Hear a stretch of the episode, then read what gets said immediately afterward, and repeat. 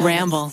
I'm the type of person who's hyper aware of what I put in my body. I have a lot of food intolerances, and it feels like every year I discover new ones.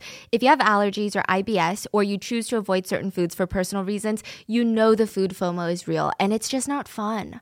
A month ago, we went to Jeju Island, which is famous for pork, but because I'm allergic, I was just standing there watching everyone gobble up the food. And recently, I almost gave up morning coffee because I'm so sensitive to dairy these days, and black coffee just does not hit the spot. Thankfully, I found out about Minor Figures, and now I don't have to start my days on a bitter note. Literally, Minor Figures is an oat milk brand. They're 100% plant-based, carbon-neutral, and B Corp certified, so not only do I get to enjoy my coffee, but I don't have to worry about anything irritating my stomach. There are no stabilizers or additives, and what I love is that Minor Figures Barista Oat really helps showcase the natural characteristics of the coffee. It's not just there to carry the coffee flavor, but it enhances it. So you know how at-home coffee never hits the spot like coffee shop coffee? With Minor Figures, it does. You can really taste the coffee versus the oat milk. It's delicious. You can buy their products online at us.minorfigures.com. You can also discover fun games, music playlists, and explore their store locator to see where you can buy Minor Figures near you. For my listeners in Denver and New York, Minor Figures is also now available at Whole Foods. Bada bing, bada boo. Welcome to this week's main episode of Rotten Mango. I'm your host, Stephanie Sue. Now, the guy pulls up into a gas station. I'm just dropping you right into the middle of it. His truck was filled to the brim in the back. Of course, on a day like this, he would run out of gas. He had places to be. He had very, very important things to do. And now here he is at the gas station pumping gas. He hops out of his car and starts pumping. Except no gas is coming out. The damn pump is jammed. Shoot. Okay, I think I can make it to the next gas station. I have been here way too long for my comfort. But before he could jump back into his car and leave, the teenage employee runs out. Sir, I can help you with that. Damn it. They choose now to be the damn employee of the month? Okay, no, it's fine. It's fine. I'll just go to a different one. No, it's fine, sir. I'll help you. It's only a jammed pump. The teenager not only helped fix the jammed pump, but he stood there and pumped the man's gas for him. How considerate. They both stood there in silence, a little bit uncomfortable. They were strangers after all. And the gas attendant looked down. Drip, drip, drip. Oh, sir, your car is leaking. Don't worry about it. It's transmission fluid, and I actually have to go right now to get it fixed. He jammed a tip into the gas attendant's hands, and he rushed off. Drip, drip, drip. With every inch that he drove, in broad daylight, the blood went drip. The blood of the three bodies he had stuffed into his truck. As always, full show notes are available at RottenMangoPodcast.com, but there is a really good book on this called Alice and Gerald, a homicidal love story. It's like, what else do you want to read at night when you're cozying up in bed? It's by the author Ron Francel, which, listen, this author has a way of just captivating you into a story. I've read one of his other books, The Darkest Night. You just feel so many emotions. I mean, just everything. For the people involved, for the whole story itself, you get so emotionally invested. I highly recommend reading his books. I mean, all of them are incredibly well-researched, and the passion that he puts into them is out of this world. The author spent more than 18 months talking to Gerald for this book. Gerald even wrote dozens and dozens of letters to the author, talking about the crimes, what had taken place, his early life, and sometimes even his innermost private thoughts. So let's get into the story. You know the school, but did you know there's a tiny town called Harvard? Did you know? It's in the middle of Nebraska. And when I say tiny town, I mean it. Their population is 979 residents. It was even smaller when Gerald Uden was born. I think there were only like 774 people there. And if you go onto their website right now, the front page says, Home in the Heartland. In this small Nebraska community, you'll find neighbors helping strangers and the true definition of the good life. I thought the homepage say, sorry, wrong website. Sorry, wrong website.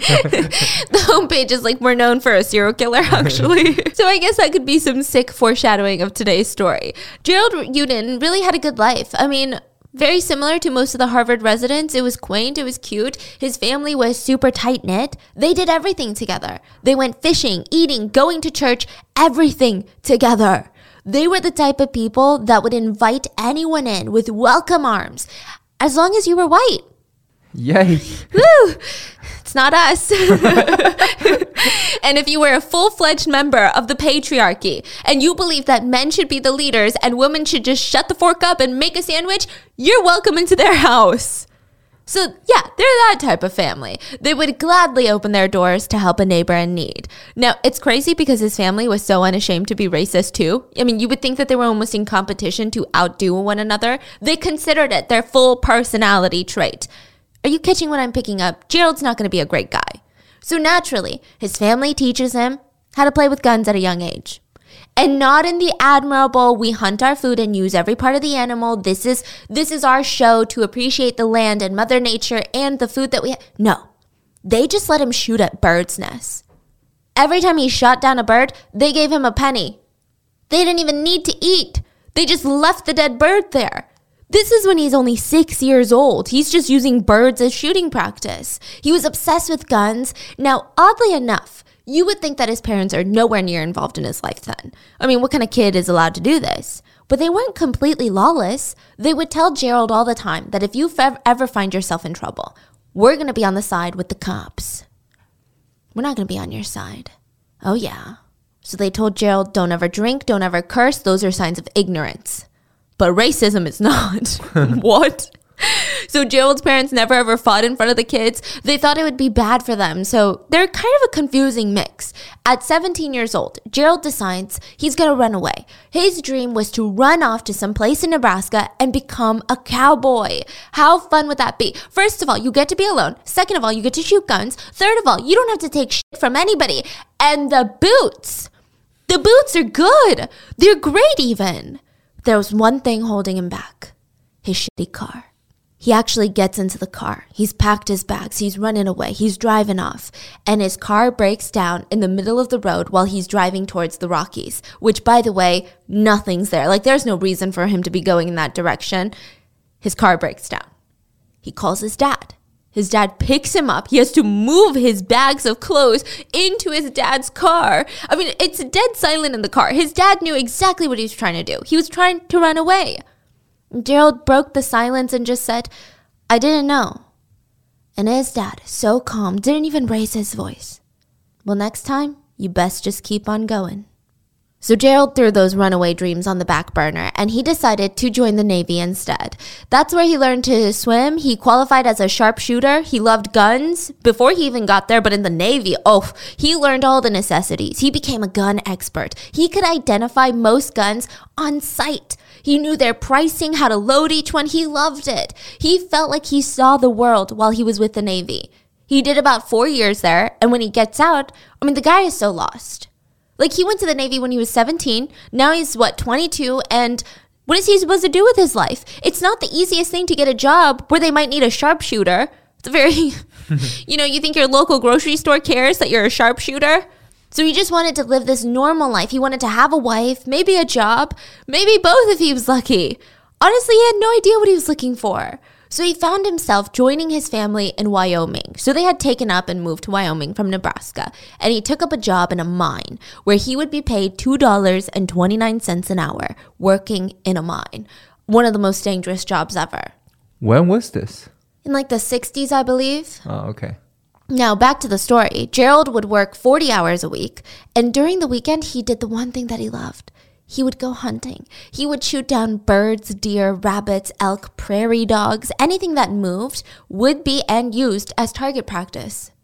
He didn't even use all the prize meat or even take it home. He said it's all about keeping your eyes sharp. It's very alarming.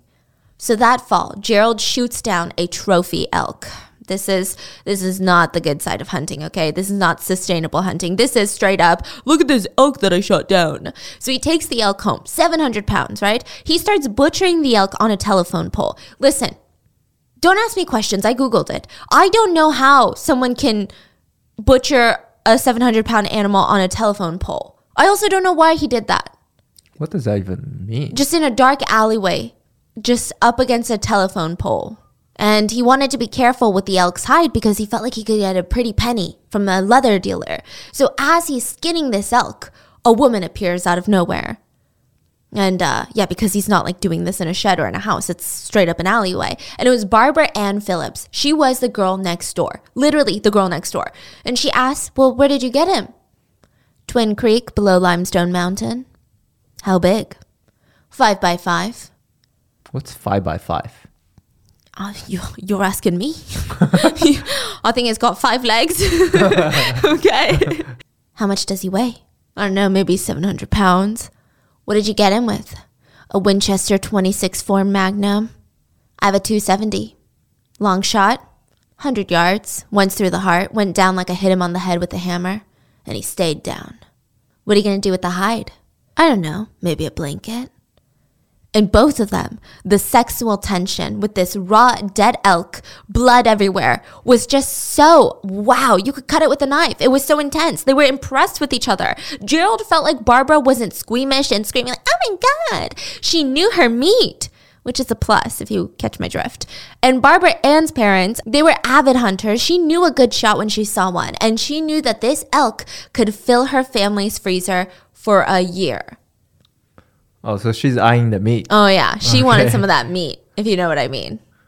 Oh, yeah. In the kitchen, in the bed, literally. They had some small talk, and Gerald finally works up the nerve to ask her on a date, and she said yes. So that night, they go to the only movie theater in the whole town, and the movie was boring, but Gerald didn't care. He's too busy staring at Barbara anyway. And that was the night that he fell in love with Barbara. But the catch, the problem? Barbara's only 17. Yeah, I know. Alarming. She needed her parents' permission to marry him. So Gerald put together his best gentlemanly act, approached her father, and asked for Barbara's hand in marriage. I don't know how it happened, but it worked. The two end up getting married, and they buy this cramped little used trailer. They park it in Gerald's parents' backyard. I mean, it was just kind of crazy. The first year of their marriage, they were never even in the trailer. They were constantly out hunting, fishing, camping, hanging out. Gerald was on top of the moon. If he had to write down on a piece of paper his perfect soulmate, Barbara was it. She loved campfire smoke. She could bait her own hooks when they went fishing. Oh, she wasn't scared. She'd worm it up. She even had her own hunting rifles. Oh, and a good eye. She cooked like a chef. She loved sex. And you know what? She slept on a leaky, smelly mattress, and not once did she ever complain. This was his dream gal. To Gerald, Barbara was perfect. So you know the drill. The parents of Gerald and Barbara are saying, okay, well, now that you guys got married yesterday, it's time today to bring us some grandchildren. Where are the grandchildren? So Gerald's mom even fed Barbara fertility soups. Which, I don't know, because your mom has been giving me a lot of soups recently. Yeah, I know. It's for fertility. I'm really alarmed by this. So Gerald's parents, they loved Barbara, and they wanted her to get pregnant ASAP. But Barbara wasn't trying to get pregnant. In fact, she was on the pill, and she wasn't going to stop. She was going to keep on with her birth control. So she thought, well, I'm on birth control. The soup is probably some old wives' tale. Like, what the heck is fertility soup? It's not like I can get pregnant from a soup. I don't want to waste it. She drank the soup, and somehow there was an ingredient that messed with her birth control, and she ended up hospitalized for life-threatening blood clots. I know it's hard to believe that a mother-in-law didn't try to kill her, but I mean, it really seemed like it was just a fertility soup that mixed with her birth control, all weird. Barbara was supposed to be on bed rest after she was discharged from the hospital for 2 weeks. But after about 2 weeks, Gerald was sick of it. He would scream at her, get your ass up and get to work. The dishes need to be washed, the laundry. Oh, don't get me started, Barbara. I haven't been able to feed myself properly because I'm a full-blown man-child. I don't care that you almost died 2 weeks ago. I'm going to die if I keep eating the same egg breakfast. Cook me something. So Barbara got up out of bed and went straight from the bed to divorce court. Gerald was not the man that she thought he was. He was not an elk. He was nothing but roadkill. She was upset. She divorced him. Good on her, honestly. So after his divorce, Gerald, for 5 full long years, had to do his own housework. Tragic, I know. He had been ready to move on for a while, but it wasn't until he met Wanda that he felt like, oh, this is the one. Well, not the one. I guess the second one. This is the second one. So Wanda was the opposite of Barbara. She was blonde and she was very, very wild. That's what everybody said about her. She was this wild child who loved to shoot guns and motorcycles.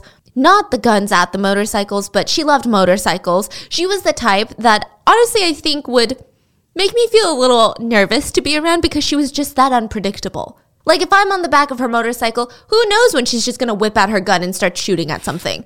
I don't know. Do you want to do that? Probably not. So this is a lot of energy she's giving off. And Gerald didn't really feel the deep soul connection with her. It was different from Barbara.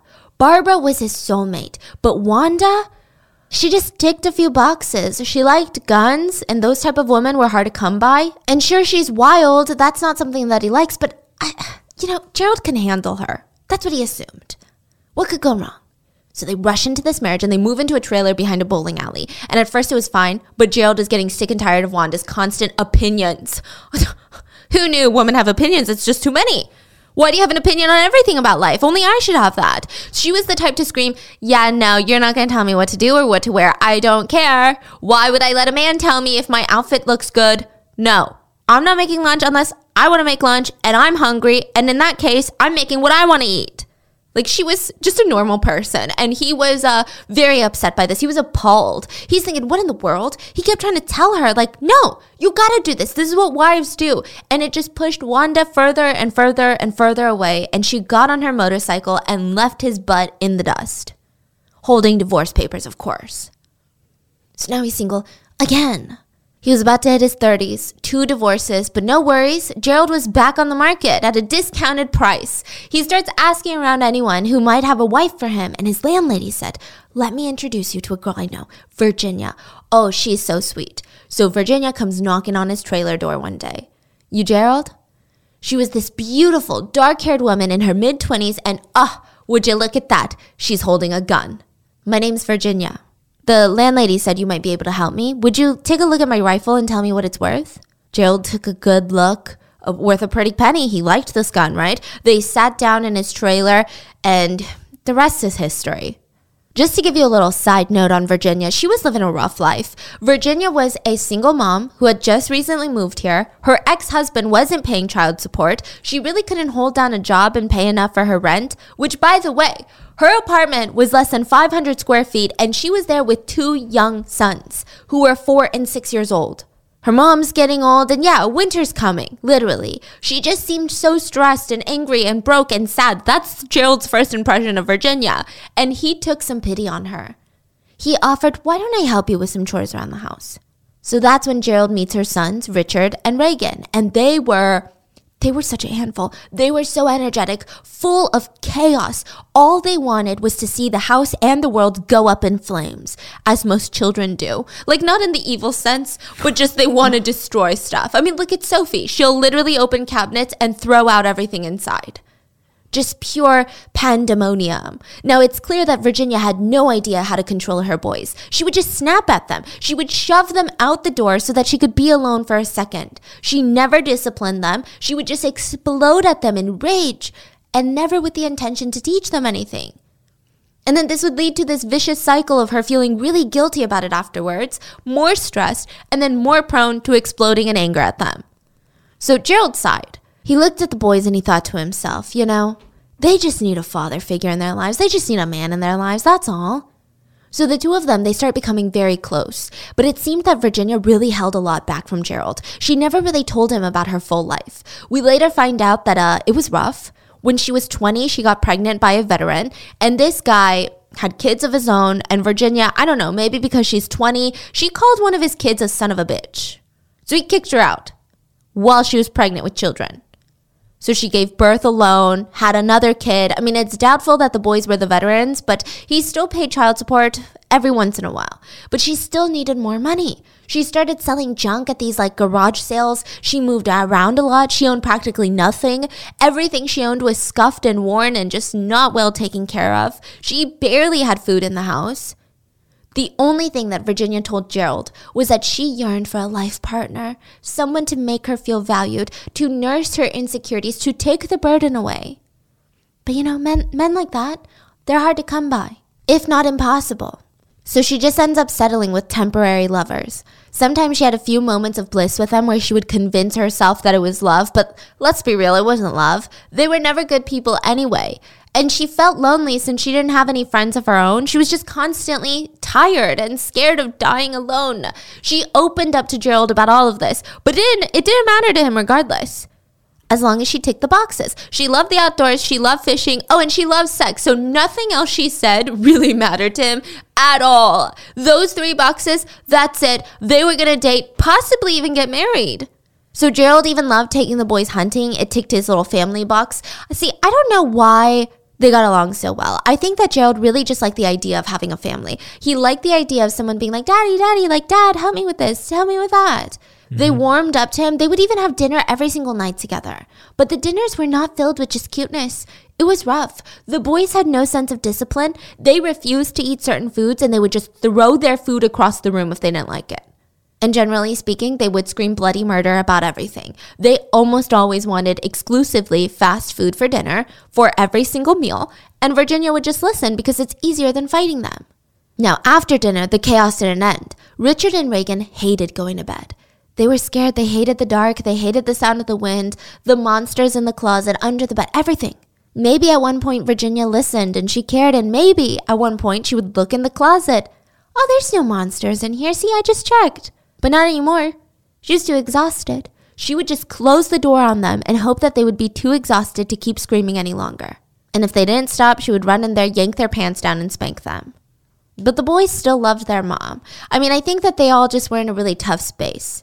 Gerald thought to himself, these boys, they need me. Virginia needs me. And within 3 months of knowing each other, he freaking proposes. Virginia accepts. Now, Gerald is over the moon. They're finally a family. His dreams are coming true. They're going to revamp Virginia's house. They're going to paint it a bright yellow color. I mean, they weren't rich, but with their combined incomes, they felt rich. My dogs will eat anything. I mean, I have 2 Frenchies, and it's a daily struggle to keep them from trying to eat toilet paper, bees, even trash. My dogs have no idea what's good for them. And, you know, that's okay, because their job is to be cute. My job is to take care of them to the best of my ability. That is why I only buy the Farmer's dog food.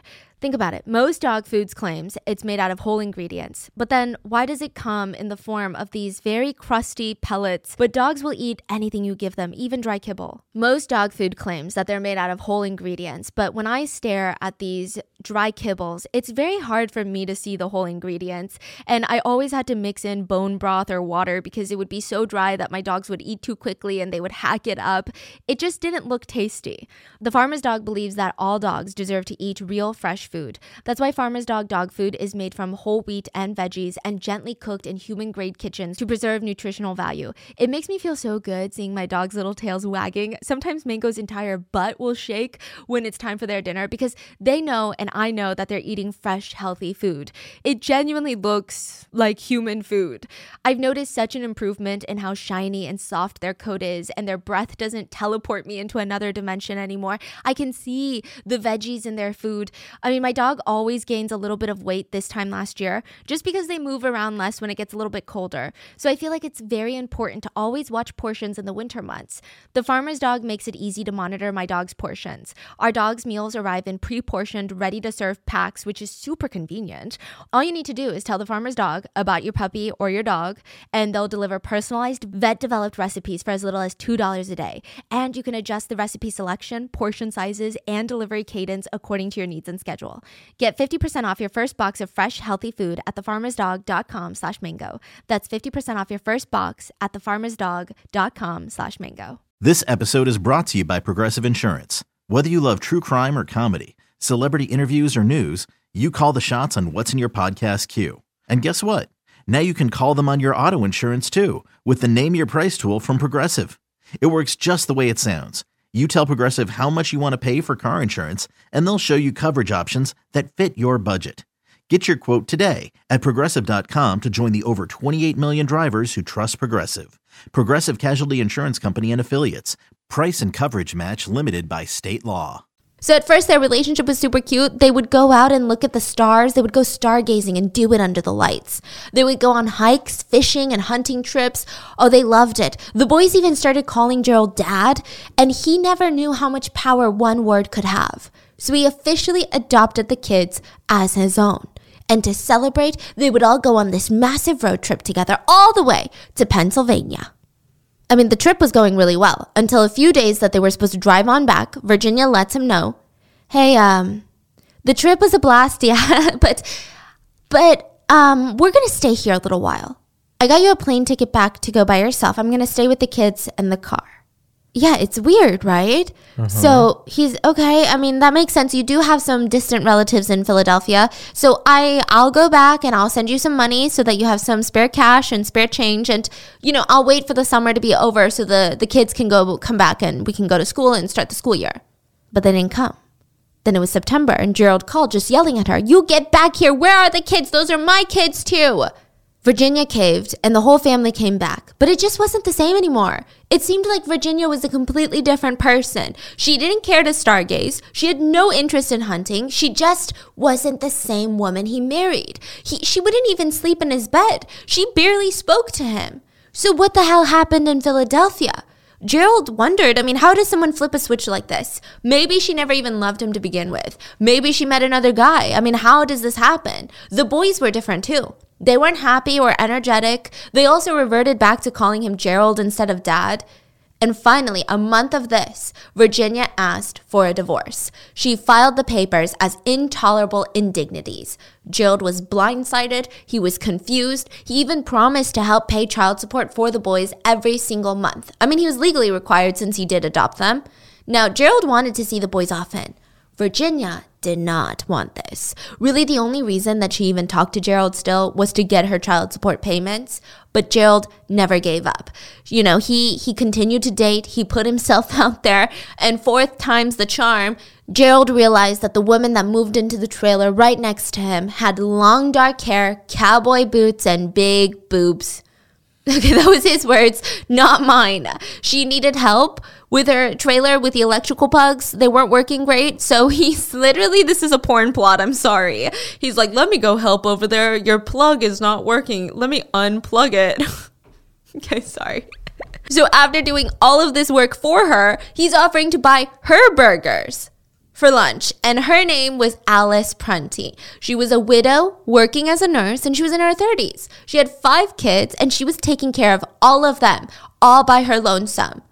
Gerald did not care about the reality of how hard it would be if he were to date someone like Alice. He was just thinking big old boobs. You like to fish, Alice? I love it. Oh, well, I know a place. It's called Atlantic Creek. It's way up in Shoshone National Park. It's barely wider than my truck to get up there, but they have so much trout. And just like that, they organized their first date. Gerald was hooked from the first second he laid eyes on her boobs. I mean her. On her. She was pretty. She was self-sufficient. Seemed resourceful. I mean, she already had kids in a trailer. She liked to fish. Come on, fish. Are you kidding? The night before the date, he could barely sleep. The next morning, Alice came to meet him for the date. She had her own fishing rod. That impressed the hell out of Gerald. She had her kids in tow, her younger kids. They were all going to go fishing, I guess. So they take a trip to Gerald's favorite fishing spot in his truck, and they had a blast. Gerald was impressed. Unlike Virginia, Alice had complete control over her kids. He was into that. Hot mom alert, you know? They even did a cute little picnic. They were eating sandwiches, and Alice started to tell him her life story. I was born to a single mom, and she gave me up for adoption. I married my first husband when I was actually 16, and he was like this police officer. We were together for, quite a while, 13 years. We had 4 kids together, but the marriage wasn't doing it. I couldn't do it anymore. We get a divorce, and I meet my second husband, which all he did was cheat on me. That's not even the worst part. The worst part with my second husband is when he dropped dead. He dropped dead and left me in a pile of debt and an infant daughter all alone. So since then, I've just been trying to work all sorts of odd jobs. I've been a bartender, a bus driver, a nurse, and nothing's really been sticking. But I'm not discouraged because, you know, I got to find a way. I got 5 kids, I'm a single mom, and I know I can do it. I just need to find the right opportunity.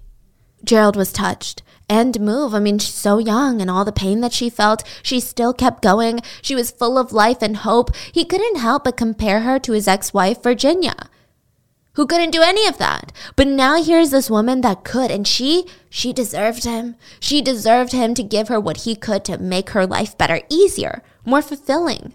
Alice also fell hard for Gerald. It was a mutual thing. But there was this one thing that they didn't get along on. Alice's need for pillow talk and some weird stories she would share.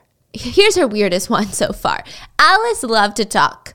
Gerald wasn't much of a listener, but he sat there and he tried. And Alex would go on about her third husband. You're like, wait, what? Yeah, we know about the first two. Let me tell you about the third. He was the worst. He was kicked out of the army. I mean, how unhinged do you have to be kicked out of the army? That's what Alice said. You know, that the army wants nothing to do with you? Anyway, I was working at the psych ward, and I was a nurse. He was a patient. That's how we met. Obviously, it's super inappropriate to date your patients, but he was hot. I was in love, and we ran away. I quit my job, and we got married. But all he did was drugs. That's it. He even threatened me to beat me, to threaten to kill my baby if she ever cried. He said to me, and I quote, "I've killed babies in Vietnam, and I'll kill yours too." So one night around Christmas, he just went berserk. I shot him before he could harm the baby. It was self-defense, though. I didn't have a choice. So I freaked out. I mean, who's going to raise my kids if I go to prison? So I put his body in a barrel and I dropped him off in a mine, an abandoned mine shaft. I rushed home, packed all of my things, and took the kids, and we skedaddled. A few months later, I filed for divorce stating abandonment. The divorce was granted because Ron, my third husband, failed to show up for court. So she just confessed to a murder? Yeah, just like in bed. Imagine just silly little nighttime talk. You know how we talk about like the Monkey King and stuff? This is what she's talking about. After her little story, Alice burst into tears and Gerald was shocked. He was shocked that she would have such a dark secret and that also she told him. All he could do was hold her tight and he promised, "I will never tell a soul." And you know what? There are just assholes in this world and he won't be missed. He just needed a little killing. Although I'm sure in the back of Gerald's mind, he probably did wonder, why didn't she just run away? So this confession became a pivotal moment for the two. They bonded even more. Gerald promised himself Alice was a keeper and he would never let it go. So after this, he married her within 4 months of knowing her. Now, one thing about Gerald is that he doesn't seem to learn his lesson. Maybe get to know them a little bit longer. No, 4 months, let's get married. They had a very small church wedding. He re-wore the same suit that he wore to his marriage with Virginia. And for their honeymoon, they went elk hunting. They slept in the back of Alice's pickup truck in sleeping bags during a snowstorm. I mean, it's kind of cute, right? And Gerald would do everything for her. After their honeymoon, he would spend every last penny that he had on a diamond ring for her. Sometimes Alice would come home so drunk from a girls' night out that she couldn't even make it to the bed. Instead of letting her crash on the floor by herself, he would put a blanket on the trailer floor and sleep next to her. He would stroke her hair and promise her, "One day, I'm going to buy a piece of land out in the country. We won't see another person for days. We'll build our own house, whatever you like, however you like it. We could live on our own and off the land, raising cows for milk, chicken, turkeys. We'll do all of that." Alice loved it. I mean, she was the type of person that loved being taken care of. I mean, who isn't? So Gerald was just in this state of blissful ignorance. It wasn't until New Year's Eve that he got a glimpse of the true Alice. So he joined Alice for like a holiday party being thrown by her bosses. Now, it turns out Barbara Ann also worked at the same hospital, and she immediately recognized her first husband, Gerald. She's like, "Oh my God, wow, Gerald, is that you?" So Barbara introduced herself to Alice, and they even talked to Gerald about their good old days, and oh, it was as if they were still best friends. And the second that Barbara walked away, Alice exploded. Who the hell does she think she is? Old lovers can't come back. Old love affairs should never be discussed. And ex-wives, they should just disappear forever. Gerald had never seen her so upset. Okay. I got it. No exes. Ever. So he saved up money, trying to get back on Alice's good side. And he worked hard, saved up $20,000 to buy her a property on an unpaved country road in Wyoming. It was a town called Pavilion, and it was so small that the people in Wyoming didn't even know where it was. It was the perfect place to escape. They moved out Alice's trailer to the countryside, and they made this cute little well in the hole. And, you know, they dug another hole for Alice because she got the shits up there. And soon enough, they built a full-blown barn, and it was just this cute little routine. One of the Alice's sons, let's call him Mike, he had joined the school's club Future Farmers of America, and as a member, he had to undertake an agricultural business. So he chose pigs. So Gerald built a hog pen and filled it up with pigs. The pig farm killer. Oh, God. So, I mean, and then on top of that, what did he do? I mean, it just makes complete sense. When you're living on some of the driest soil you can find, it makes complete and utter sense to buy a boat. So that's exactly what the couple did. They bought a boat. It was 16 feet long. It had room for 8 and had even converted beds on the inside. Alice freaking loved the boat. She was on cloud 9 until another ex popped into the picture. Gerald had stopped seeing his boys with Virginia, the ones that he had adopted, legally speaking. He had unrestricted rights to the boys, but he just kind of stopped. Alice felt uncomfortable with it, so he would just straight up tell Virginia, yeah, I can't see the boys anymore. Sometimes he would be in town and he would run into Virginia and the boys, and if Alice was there, he would turn his head and act like he doesn't know. One time the boys asked Gerald to come to their school's career day, and he straight up said, yeah, I can't. Alice wouldn't like that. He still did pay child support fairly regularly, and Virginia was wondering why she even left him in the first place. She had spiraled into this depression. She started writing nasty letters to Gerald, demanding more and more child support. And what she got back were venomous letters from Alice. It would say things like, Virginia, Gerald and I enjoyed your letter, as we always do. It appears to me that you have the idea that I try to keep your messages and letters from my husband, but we keep no secrets from one another. We have to laugh at your expense. It's very difficult for either one of us to understand how any human can be as brainless as you are. If you get the idea that I don't like you, you're very correct. I have no use for a woman that does not have the mind, backbone, or the guts to stand on her own 2 feet and take care of herself and her kids by herself without raping some poor man's pocket. Any woman that can't do that is a worthless piece of garbage. I work, I support 5 children, and I also have to give my tax money to support leeches like you who are too lazy to go out and get a good job to take care of your own. You are worse than most of your kind. Everyone in the family knows how you hounded Gerald to adopt your kids so he could wind up supporting them since their real fathers wouldn't. You're quite the con artist. I mean, most lazy trash are. Gerald must have really tried to keep his marriage together by adopting your boys because he doesn't even like your kids. He was hoping the power plant, the nuclear power plant near your house, would explode and take you with it. It's really a shame that it didn't. These are the letters that Alice is sending Virginia.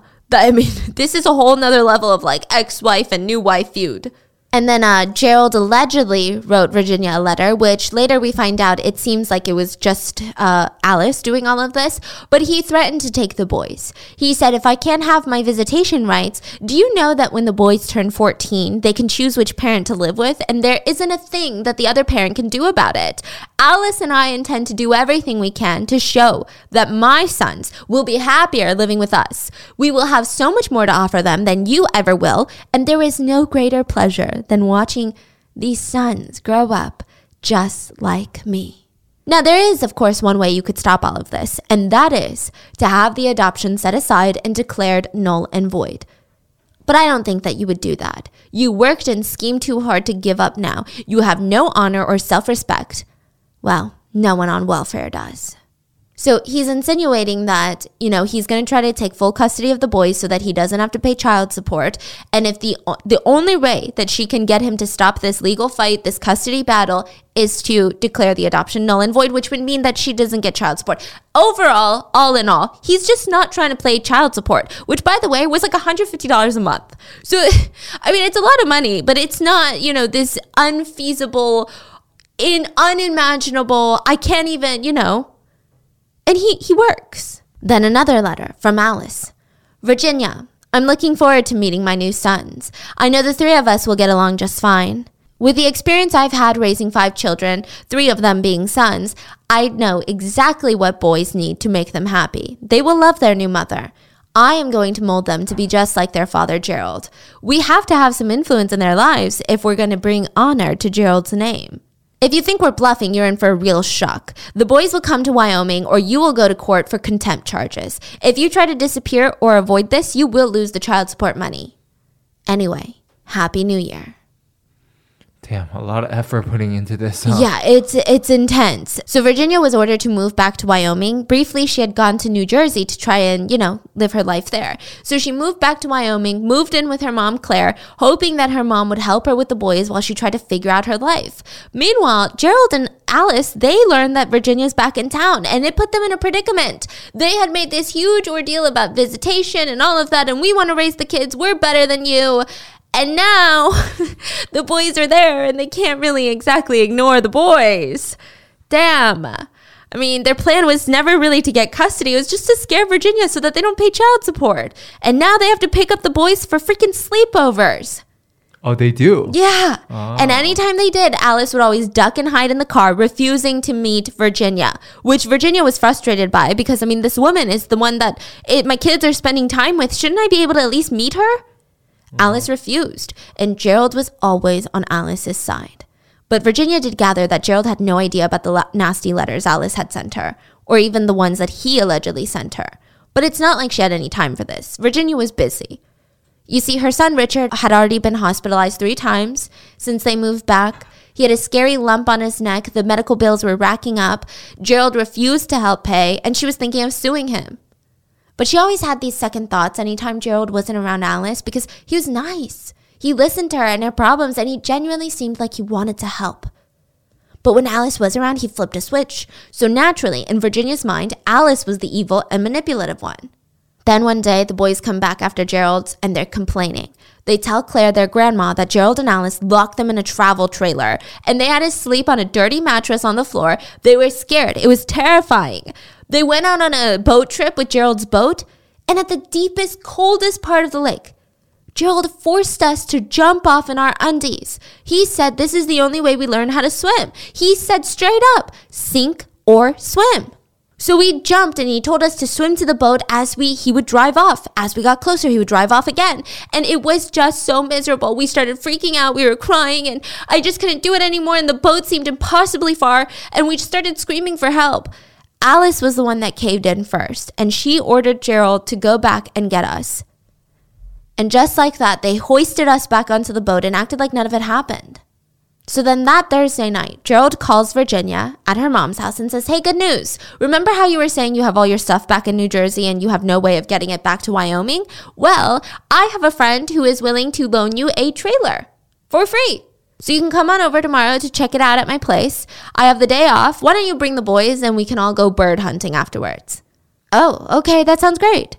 Yeah, why don't you meet me about half a mile from my place? Because, you know, the corner at the intersection? Yes, that place. So, you know, Alice doesn't want you on the property.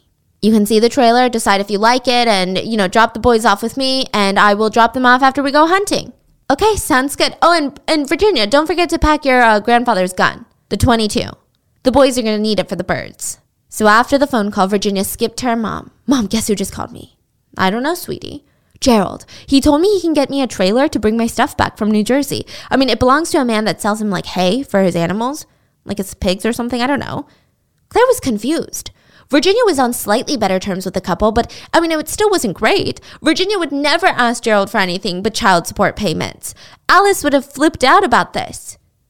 But Virginia looked even confused. She said, that's weird though. I can't imagine Gerald doing me any favors at this point. But I guess as long as the trailer doesn't cost me money, I'll take it. I just don't have that kind of money right now. Anyway, maybe he just wants to see the boys. He asked them that I bring them along. He's going to take them bird hunting. Can I borrow the old .22 gun? Claire was really alarmed now.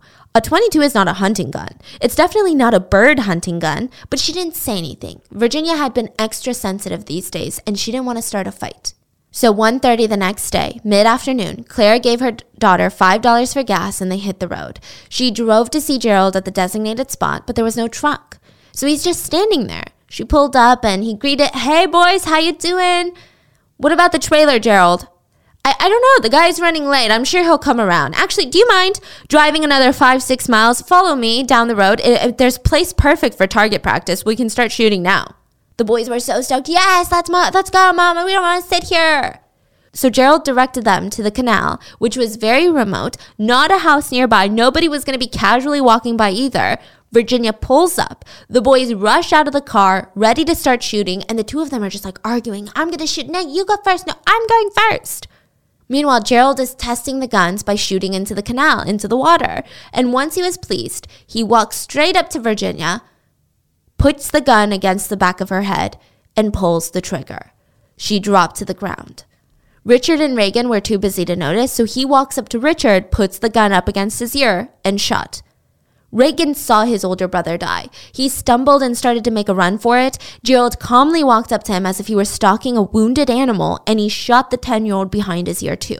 The three of them dropped dead. They were all brain dead, and their hearts and lungs kept working for potentially another 10 to 15 seconds, maybe more.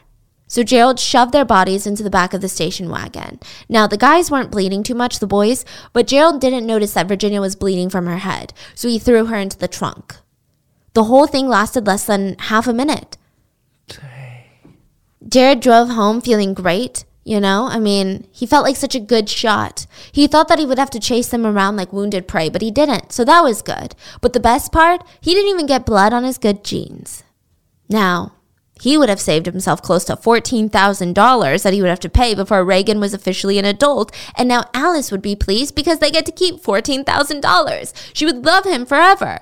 So he drove the bodies back to his house. He hoisted the boys' limp bodies into his other truck, into the truck bed, and then put Virginia on top. Then he started putting like these empty feeding stacks on the bodies and held them down with rocks and other heavy items. All of this caused a puncture in Virginia's skull, which was trickling blood into his truck. And he got into his truck and he realized, fork, I'm out of gas. He would have to go pump gas with three dead bodies in the back. He chose the slowest gas station, and he was right. When he drove up, he was the only customer. He just needed to fuel up and leave, but of course, the pump was stuck. It was jammed. So before he could jump in and drive to another gas station, the teenage employee helped him out. And that is when the drip, drip, drip.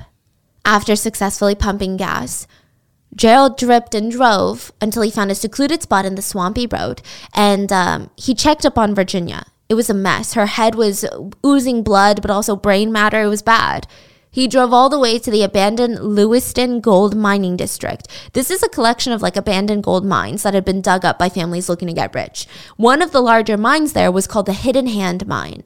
And during its peak, it produced a lot of gold. But now is more of a snake nest than a gold mine. The national sales event is on at your Toyota dealer, making now the perfect time to get a great deal on a dependable new car. Like a legendary Camry, built for performance and available with all-wheel drive, you can count on your new Camry to get anywhere you need to go. And with available features like heated seats and a multimedia touchscreen, you can stay connected in comfort and style. Or check out an affordable and reliable Corolla with a trim for every lifestyle. From the hip and agile sedan to the sporty hatchback, there's a dependable Corolla built just for you. Plus, both Camrys and Corollas are available in hybrid models. So no matter your style, you can drive efficiently and affordably. And right now, your local Toyota dealer has more vehicles in stock and is making delivery on new vehicles almost every day. So visit your local Toyota dealer. And check out amazing national sales event deals on Camrys, Corollas, and more when you visit buyatoyota.com. Offers end April 1st. Toyota, let's go places. Let Tend Dental make your dream smile a reality. We offer a variety of top-rated treatments, including Invisalign aligners. And for a limited time, Tend is offering $750 off orthodontic treatments. Offer valid through January 31st, so don't wait. Visit hellotend.com/sale. That's hellotend.com/sale. And book your free consult today. He started driving around and he thought about a lot of things. He thought about the mine and what if there was another way? He even thought about taking the bodies to the mine that he was employed at, but that was too risky. Even putting them in the incinerating machine that goes above 2,200 degrees, too risky, because his coworkers would smell the burning flesh. It had to be an unmistakable scent, right? Someone would get suspicious. He considered dumping them in an underground coal seam, but if something went wrong, it would be far too risky for him to go down and get them and fix the situation. Too risky. Maybe he could take one from Robert Picton himself. Well, maybe not, but he was on the same train of thought. He thought that he should feed them to his hogs, bit by bit. But that meant that he had to butcher his entire former family. And it's not that he had a moral conscience. It's the fact that he really only had space to do that on his own kitchen table. And he didn't really want to do that. And what about the teeth? You know, it's risky. Well, maybe not. More on this later. So Gerald thought, why don't I just barbecue them? But then what? What do I do with the meat? Do I have to eat them? Ugh, I'm not a cannibal. That's below me. That's beneath me. The Hidden Hand Mine was perfect. Nobody ever passed by there, and when they did, they weren't likely to venture down into the mines. And if they did, the corpses would already be ravaged by animals and bugs. Plus, Alice said that she dumped her third husband in a mine shaft, and look at her. She's a free woman. Nobody ever found him or her. So he started the 2-hour drive to the mines from the gas station. You have to wonder, what on earth did he think about for those very long 2 hours? But we'll never know. So Gerald arrives at the mines. He couldn't see anyone through his rifle scope for at least 5 miles in any direction. He backed his truck to the end of the mine, opened up the tailgate, dragged out the 3 bodies, and just let gravity suck their dead weight into the deep hole. So he had to climb to the bottom, which was only about 20 feet. And from there, he had to, one by one, drag them into like an underground stope, which is essentially a room. The space was barely enough to fit Gerald, so he had to maneuver around to make sure all 3 bodies were fit in there without anyone from above seeing them. So he stuffs them into the hole. When he's done, he's exhausted. He had to work pretty hard to climb back up 20 feet up from the hole, which, I don't know, this is horror movie level. Imagine you have to climb up because people are coming, there's dead bodies in the hole. Can you just imagine the stress of that? Not that I'm sympathizing with this guy, but just like the moment. So the sloping wall was slippery, there was loose dirt and stones. He even contemplated briefly stealing some dynamite from his workplace and collapsing the Hidden Hand Mine. But he felt like, you know, who would even look for Virginia and the boys? Did he really have to go the extra mile? He climbed his way back up. And he didn't even look back. He just walked away, drove all the way home, and made it in time for dinner. Meanwhile, Claire was concerned for her daughter and her grandsons. By 9 p.m., she could not help but feel her anxiety bubbling over. She started freaking out, but maybe she ran into friends. She's trying to reason with herself. That is until her phone rang. Gerald was asking, "Hey, where's Virginia?" "What do you mean, where's Virginia?" "She never came over." "You were going to bring the boys back, weren't you? She came over." "Well, I haven't seen any of them. They never got here." "What do you mean? What do you mean?" "They were supposed to meet me at 2 o'clock, but they never showed up. I haven't seen any of them today." "Yeah, I mean, I waited." How long?" "A long time." "Like, for how long? I mean, did you give her time to get there? What if she had a flat tire? What if her car broke down or something?" "I was there for at least an hour, maybe longer." "Are you sure they didn't show up, Gerald?" "No, I haven't seen any of them." Claire assumed that Virginia had gotten into some car trouble. She started looking around. She even got her friend Marie to pick her up, drive around town. They went up and down Virginia's favorite spots. And eventually, when they couldn't find her, they decided that they were going to go to the sheriff's office. But it was freaking closed. So they end up driving back home and just doing circles in the car. They did see Gerald out in his own truck searching for Virginia. So they kind of just thought, okay, that makes sense. Like, he's searching for his kids. You know, these are his boys.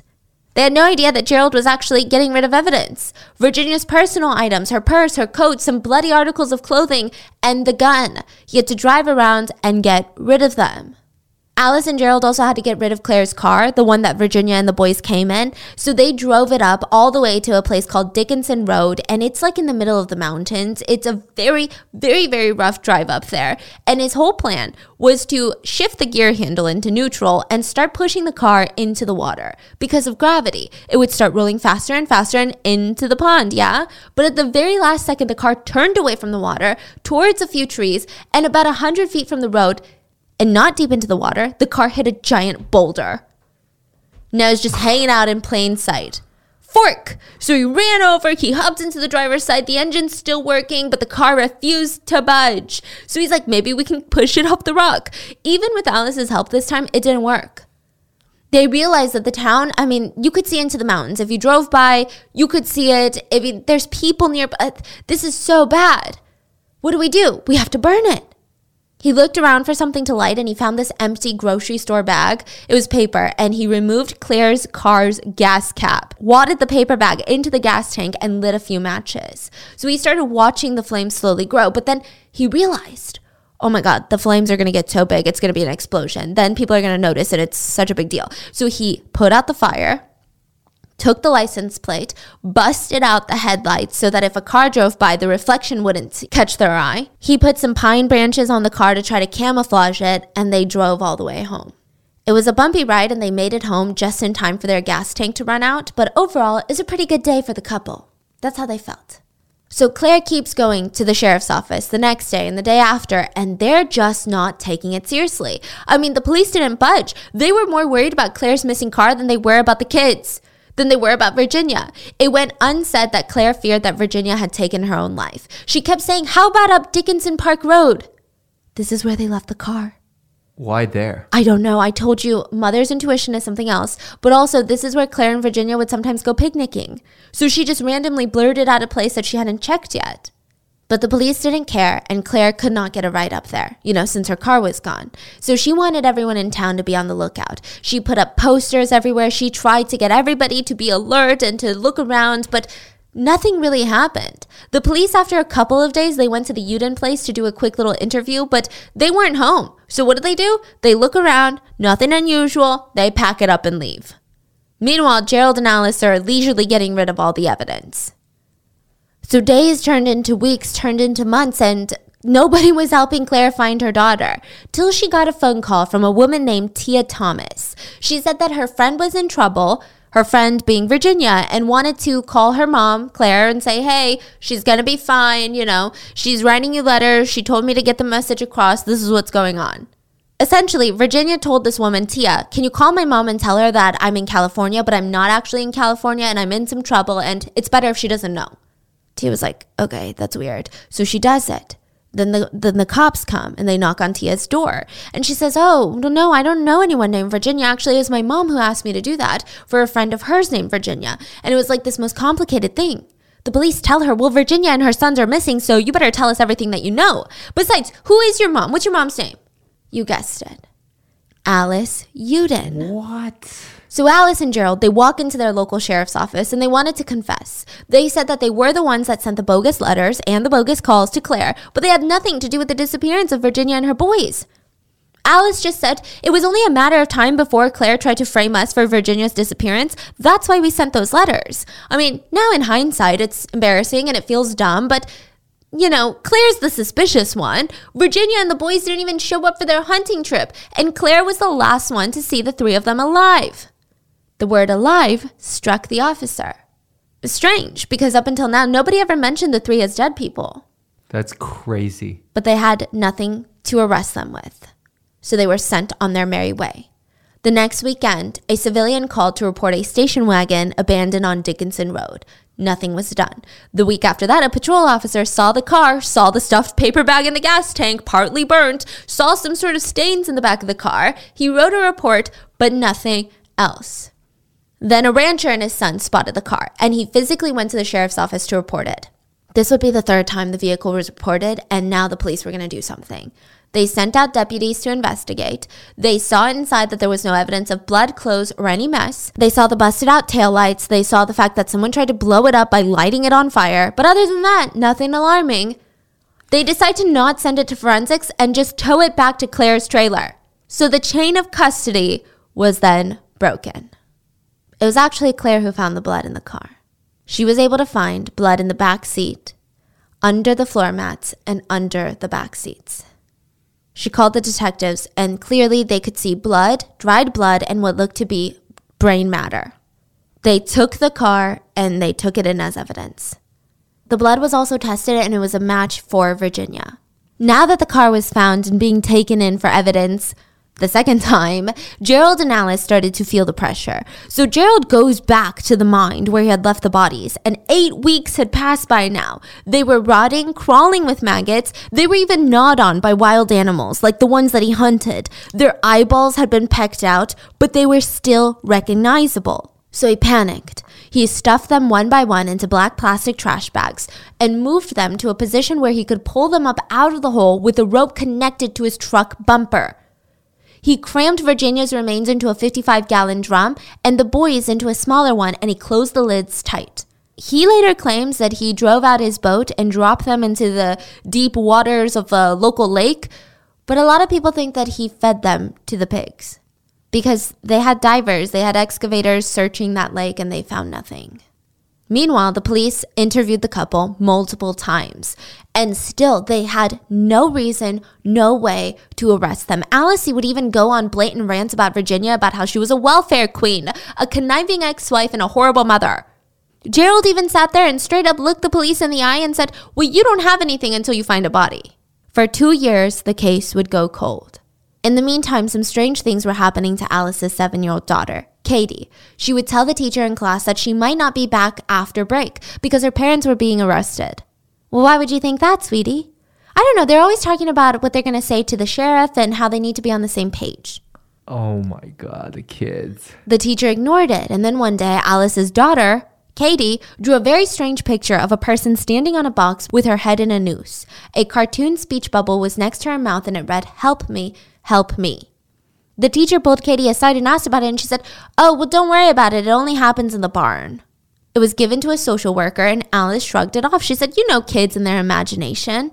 So some people suspect that the couple actually had more victims outside of these three because that's a very specific picture to draw. And maybe it's a Robert Picton situation where, I don't know, maybe they were doing some sus stuff in the barn and then feeding the bodies to the pigs. 2 years after Virginia's disappearance, the police brought together a jury, and they wanted to see if they could indict Gerald and Alice. After the first day, they had the jury pack up. They said, sorry for wasting your time. We don't have enough. Meanwhile, the couple packed up and moved to a 40-acre farm in Missouri. Alice got another nursing job, and Gerald was so inspired by Bob Ross, he started taking landscape painting classes. He even has a picture with Bob Ross. So around this time, Katie is taken from her parents, Alice and Gerald, placed in a foster family, which, by the way, Gerald even responded to the CPS worker, well, you want her? You got her. And now that Katie's older and she's in state care, they start asking her about Virginia's disappearance. And she said, for example, she remembers Alice teaching Gerald how to sign Virginia's name. She also remembers finding some old random license plates in her mom's car. Since Katie was giving enough information, the police decided that they were actually going to contact another one of Alice's kids. Let's call him Mike. So they start talking to the son, Mike, asking him about his life and the third husband. And he was like, oh, yeah, I remember him. I remember Ron. All he wanted to do was party. And my mom used to make me her drinking buddy when I was 12. Yeah, Alice made Mike start drinking with her when he was 12. So we were drinking together and she sat me down and said, well, you can't do drugs because the minute that you start doing drugs, you're going to end up like Ron and you're going to be dead in a ditch somewhere. You're going to be dead in a mine with a bullet in your head. So this is her way of teaching her kids don't do drugs. So he got so freaked out, and she was trying to calm him down, like, well, it wasn't just me, like, I had to do it for the family, and now he was finally talking and telling the police everything. The police decided to look into Ron, and they found that he had just vanished. He hadn't filed a tax report or a tax return or had even gone to the hospital, used insurance, claimed any of his Social Security, nothing, since he was married to Alice. So in 2005, they reopened the case, and decades after the disappearance, the couple were questioned again. But it came to nothing. The police even confronted Alice about Ron, and she broke down crying, but she didn't say anything, so they couldn't arrest her. And guess what? Another 8 years goes by. At this point, a full 30 years goes by. Gerald and Alice were in their 70s, still together. They fought all the time.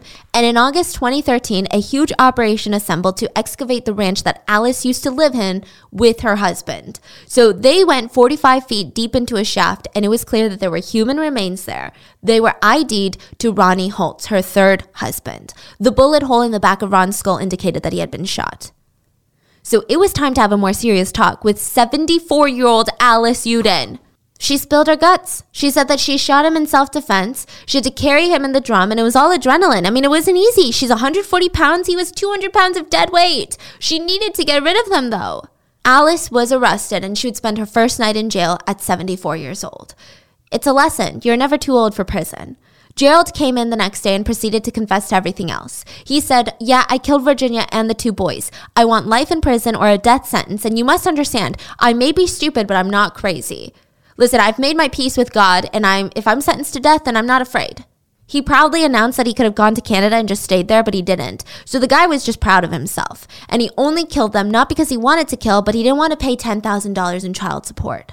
So Gerald goes to trial in November 2013, 33 years after he murders his former family in cold blood. He was sentenced to 3 concurrent life sentences, $150 to state victim compensation funds, and $20 in court costs. Why? Because he has no money? Yeah. Alice was also found guilty of second-degree murder of her third husband. She was sentenced to life in prison. She would die in 2019 in prison after serving only 5 years. And just 2 days later, Gerald recanted his whole confession and threw all the blame on the murderess, Alice. His petition was denied. I don't know. I just think it takes a special kind of person to be able to go that long without letting your conscience get to you, with just living your life. To not have that anxiety bubbling over. I mean, what kind of personality is that? What a motive too. Yeah, $10,000 to kill people, the whole family. Yeah, the people that called you dad. It's not even like he trying to game something. He's just trying to avoid paying child support. Exactly. Not even life insurance. Yeah, it's not even like, oh, you have to pay them. I think what's creepy about this is that it reminds me, whenever you see those 70-year-olds that are so cute walking down the neighborhood with their arms flapping in the wind, you never know. They might be murderers that just haven't been caught yet. See, that's the problem with me. I automatically think that anyone above the age of 65 is just as sweet as can be. Just as sweet as pecan pie grandma. Like, that's my thought. But in reality, some of them be real nasty. Now, don't go around assaulting or harassing elderly. Thank you very much. But I hope you guys enjoyed this week's main episode, and I will see you guys on Sunday for the mini-sode. Bye!